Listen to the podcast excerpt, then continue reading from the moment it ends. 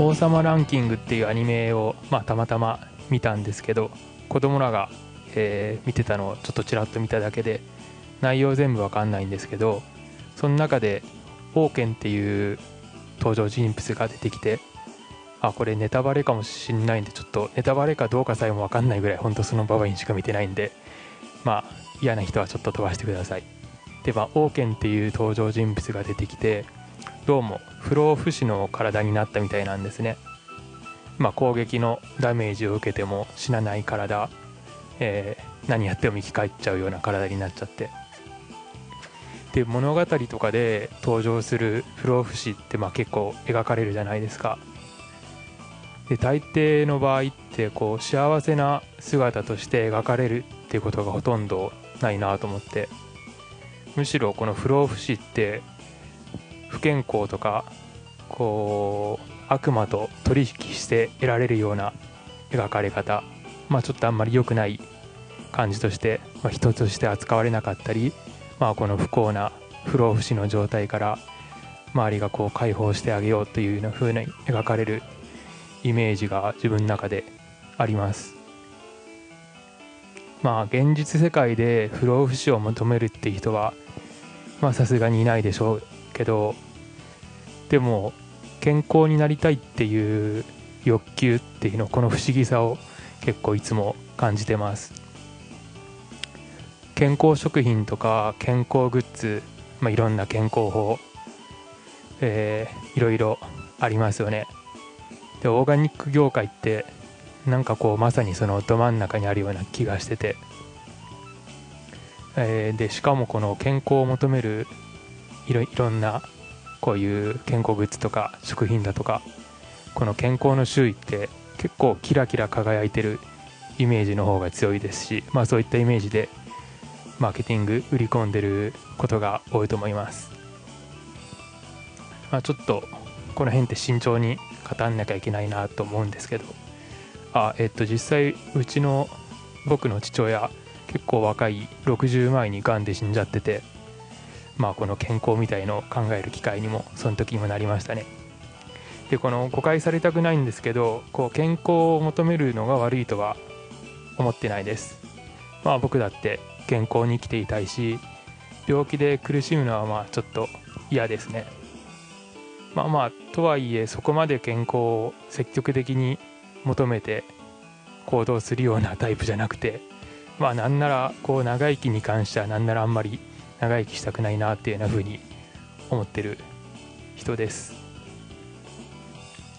でこの王様ランキングで描かれてたようなこう気持ち悪くて不幸の象徴として描かれるような不老不死、それに対して現実世界で、えー、健康にまつわるキラキラ感、このアンバランス感、アン、アンバランス感ですね。人間の二面性みたいのを感じて、うん、ちょっと気持ち悪いかなっていうのを感じちゃうこともあります。オーガニックデモクラシー。この番組は有機農業や農業全般に関するトピックを有機農家目線でお話しすることで、消費者も生産者も有機農業手の届く存在に感じてもらうことを目指しています。えー、本日もジャス農家、えー、小松大農園のつぐがお送りします。ご感想やお便りは概要欄のリンク、えー、Twitter ハッシュタグオーガニックデモでお待ちしています。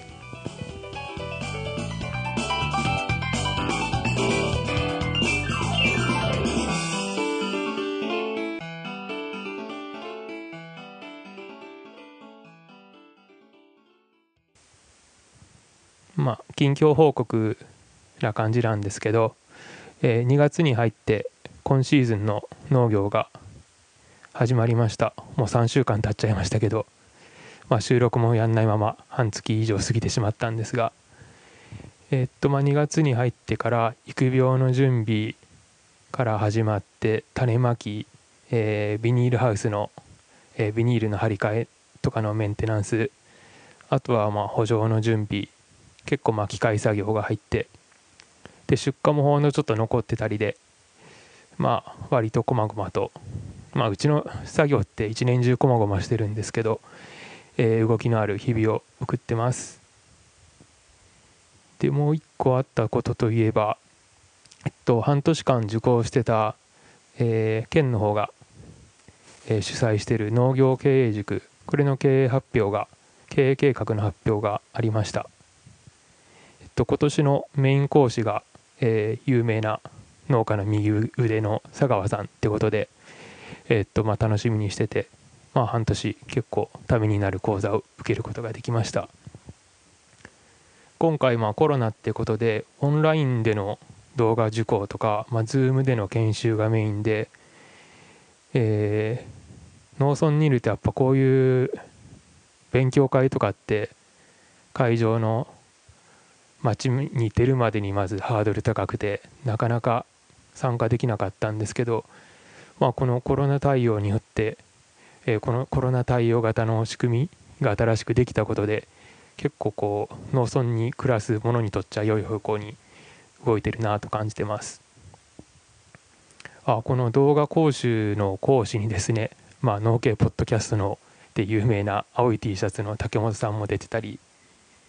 まあえっと、竹本さんの番組なんてこのポッドキャストを始めるきっかけ、きっかけになった番組の、まあ、一つなんですけど、えーまあ、ラジオだけじゃなくてこういう講師としてのお話をご自身の経営について系統を立てて聞けたのはまあ新鮮だったし、まあ、貴重な機会でした。お世話になりました。えー、今日の話題なんですけど、えっと、踏み込み音床っていう技術、えー、育苗の話ですね。苗を育てる育苗、まあ、これについてちょっとお話ししようかなと思ってます。と踏み込み音床っていうのをツイッターの方で投稿してみたら結構興味持ってる方が多くて、まあ、改めて話してみたいなと思いました。と有機農業有機農家の中ではこの踏み込み音床っていう技術使ってるところが多くて、まあ、それはこう有機ジャスの縛りの中で自分で育苗しなきゃいけないっていう面もあるんですが、まあまあそれだけじゃないですね。えっと有機農家って結構それぞれの農園が独立して独立したやり方で、なんだろう、地域にはないような品目作ってたり、まあ結構みんな点でバラバラ自分のやりたいような農業をやってるもんで、まあ必然的に苗作りを苗作りから自分でしなきゃいけないってことになっちゃいますね。そんなわけで、えー、苗を自分でコントロールする、えー、作っていくっていうような、まあ、メ, メリットというか や, やんなきゃいけないっていうことになるんですけど、えっとこの踏み込み音床っていうむ昔からのやり方って思われてるんですけど、案外これ技術として最適化されていった、まあ、行き着いた先の技術なんじゃないかなとやってみると思います。まあ、意外と観光農家の方でもこれを活用している方も多かったりします。うちの場合にがつから育苗がスタートします。育苗が、えー、と春作と秋作、うちまあ大きな、えー、と畑の回し方として春にいっかい秋にいっかい種まきをするんですけど、まあ、そのにかいに関して育苗苗を育てるっていう作業が入ります。でこの時期の春から夏にかけて収穫するもの、うちでいうと、えー、リーフレタス、フェンネル、スイートコーン、あとまあ夏にモロヘイヤで、あとさつまいも、まあ、これは、えー、冬の収穫なんですけど、さつまいもの苗作りなんかもこの時期ですね。で、まあ、ちなみに秋冬の育苗ははちがつ頃にあって、まあ、ブロッコリー、キャベツをこの時期に種まきします。あ, あとネギかな。ネギはもう、えー、秋から春にかけてさんかいくらいに分けて、えー、順次巻いてってます。そもそも育苗って何かって話なんですけど、えー、野菜作りの種まきってこう大きくふたつのパターンがあります。それが直巻きとこの今回お話しする育苗にパターンですね。えー、っとひとつめのその直巻きの方なんですけど、えー、もうこれはイメージ通り畑に直接種をまいて、まあ、そのままその場で収穫するというようなやり方。品目でいうと、えー、ほうれん草とか小松菜、水菜、こういった軟弱葉物って呼ばれるんですけど、まあ、比較的生育期間の短い葉物あと根菜ですね、大根とか人参、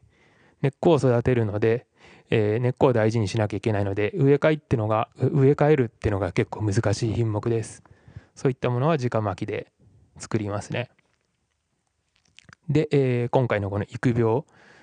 えー、多くはまあ火砕類、実をつけるような木になって育てるようなもの、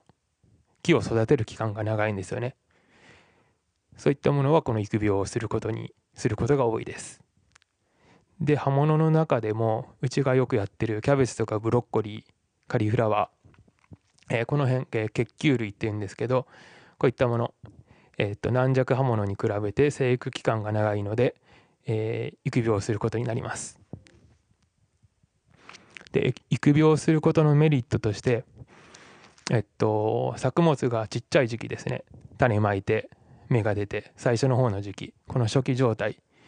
これまあ当然弱いので、人間の子供と一緒で弱い時期なので、まあ、大事に手をかけて、えー、管理できるようなやり方で育てる育てたい。で、まあえっと本舗、えっと育てる、大きく育てる畑の方ですね、その植える段階よりももう狭い空間で管理できるっていうのが、まあ、目, 目が届きやすいし管理もしやすい。水やり、肥料、農薬散布、こういった手間がまあ狭いえー、空間でできるので、えー、そういったメリットがあります。で、えー、こういうふうにすごく手をかけて、まあ、完璧な管理を、なるべく完璧に近いような管理をして、えーまあ、全滅を防いだり、まあ、取り返しのつかないような損害がないように、まあ、丁寧に丁寧に育てき、育てていきますね。まあ、そういうわけで、えっと、完璧な管理ができるようなスペース、えー、スペースとして育苗用のハウス、育苗ハウスを用意します。えっと、春の育苗とは言いますけど、 春, 春野菜とか、まあ、夏野菜の育苗ですね。でも実際にはこの年でいちねんで一番寒い厳冬期にやってるわけなんですよね。ビニールハウスの中だとしてもめちゃくちゃ寒いです。もう平気でマイナスとかいっちゃいますね、夜になると。で、発芽することもそんなんじゃ無理だし、ちっちゃい苗の間も生育できるような環境じゃないで、ないです。ビニールハウスだとしても。で、えー、一般的な、まあ、現在の農業では電熱線とかを使って、えー、あた暖かい育苗スペース、苗床って呼ばれている部分を育苗ハウスの中にさらに準備してあります。暖かい苗床を準備するために電熱線の代わりに昔から使われてたのがこの踏み込み温床です。えっと、多くの有機農家の場合は、まあ、先ほど言ったように自分で踏み込み温床するっていう、えー、ことやってまして、で、えー、踏み込み温床の仕組み、あとまあ作り方なんですけど、まず作り方から言うと、こう苗床、苗を置くスペースを枠で作って、その中にまず落ち葉をたくさん集めます。大分ではしいたけ栽培が盛んで、ホダギのための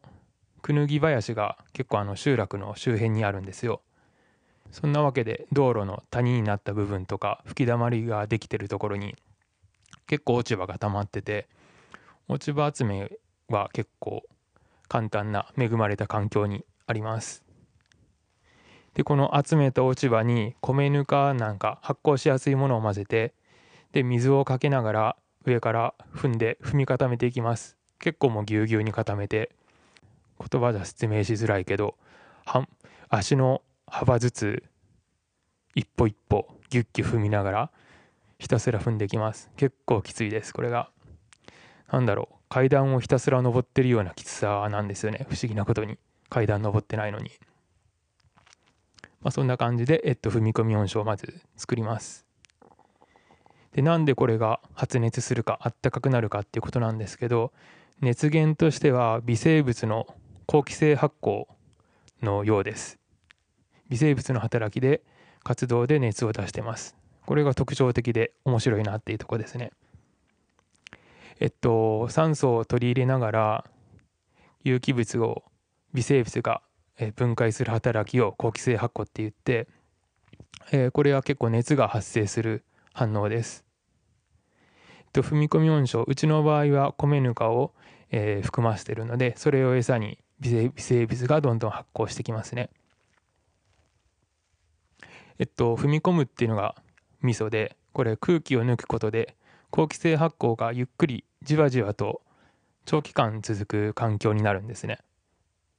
空気が多すぎるともう一気に爆発的に好気性発酵が進んじゃって、あ熱くなりすぎるし、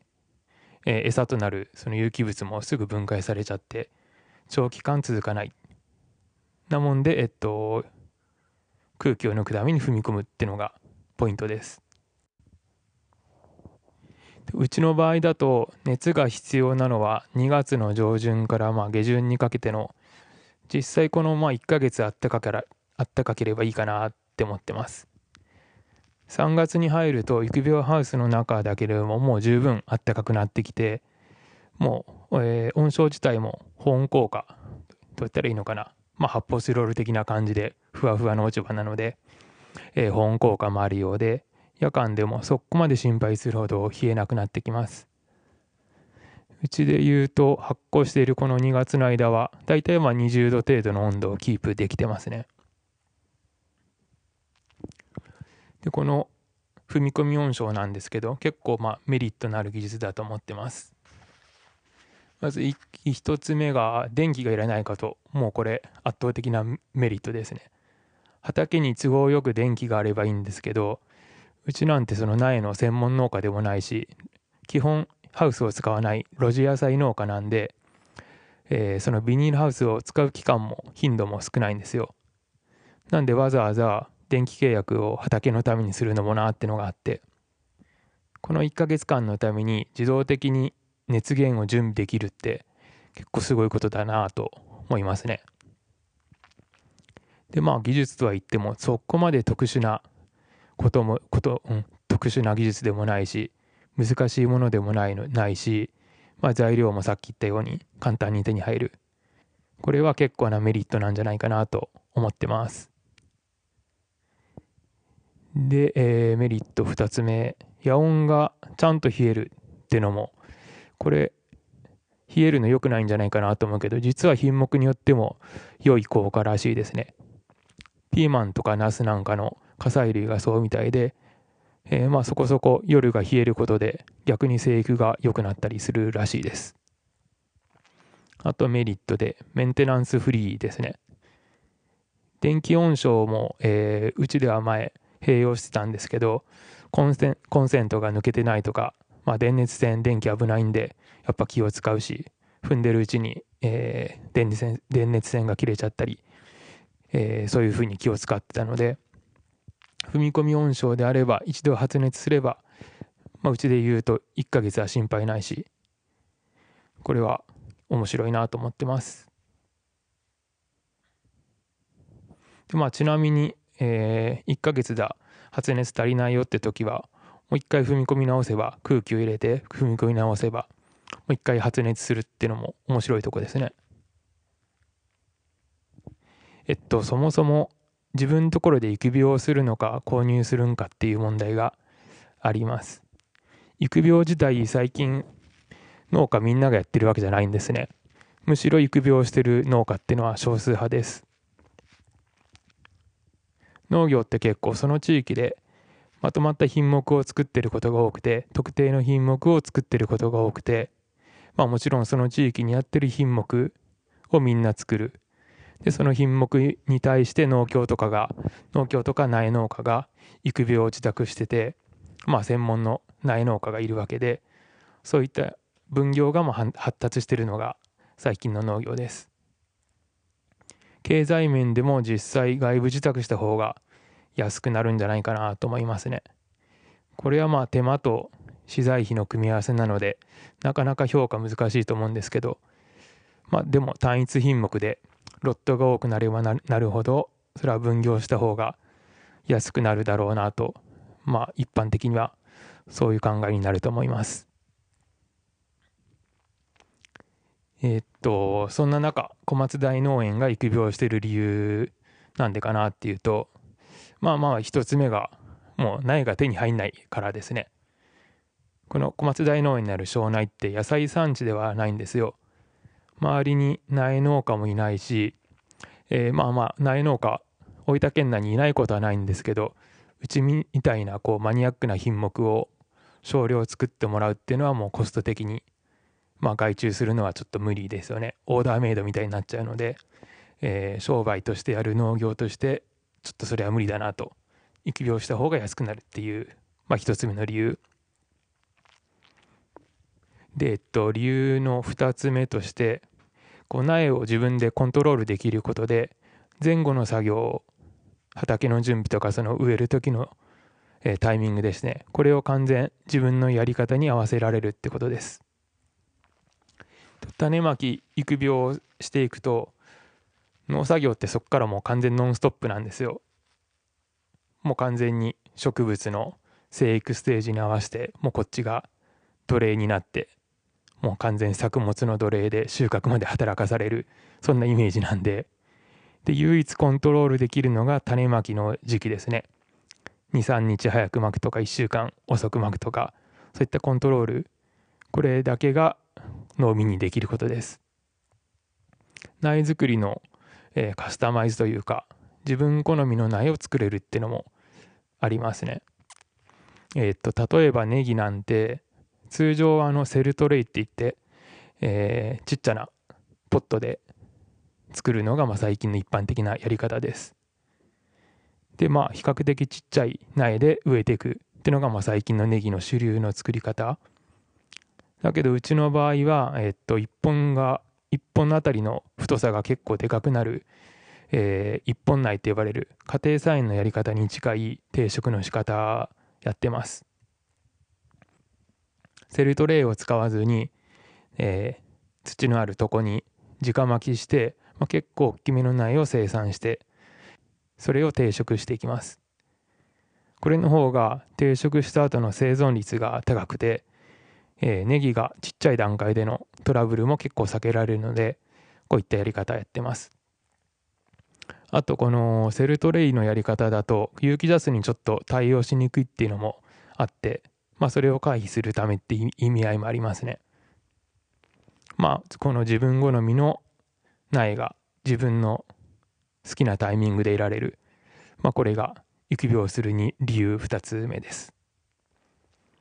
でまあみっつめは精神論になるんですけど、苗への愛着みたいなもんですね。苗からこう販売してもらったものをやるよりもいっかげつ以上長くその作物と一緒にいるわけで、まあ、自分が種まきして芽が出てそこから見てるものに対する、うん、なんだろう、植物への愛着みたいなのがあるのかなと、まあなんとなくですけど、発芽させた責任みたいなもんが発生します。まあこういう精神論的な理由も育苗する理由として大きいかなと思ってます。育苗について話したんですけど、この有機農業っていうスタイルの強みとしていろいろと自分でコントロールできる範囲が広いことがあるのかなと思ってます。まあもちろん有機農業だからってわけでは限定されることじゃないんですけど、うちの技術ってこう外部への依存度が比較的低い技術だなと、そういう農業をやってるなと思ってます。まあえっとどう言ったらいいのかな、地域で融通できるような資材っていうのをまあ割と多く使ってますね。肥料に関して言っても前回話しましたね、肥料のこと、貝殻肥料、あと今回の踏み込み温床の原料である米ぬかとか、えー、落ち葉、こういったもの、これはもう完全比較的に身近な地域内の相手からもらったり自分で調達できるようなもの、これによって自分で調達できるって不確実性が低いと思うんですよね。不安定なように見えるけど、まあ、代理のものもいっぱいあるし、逆に電気とかまあ石油もそうですけど、プラスチックも肥料もこうなんだろう、世界経済とかに関わっちゃうようなすごい大きすぎて自分じゃ制御不能な資材って結構農業でも多いと思ってます。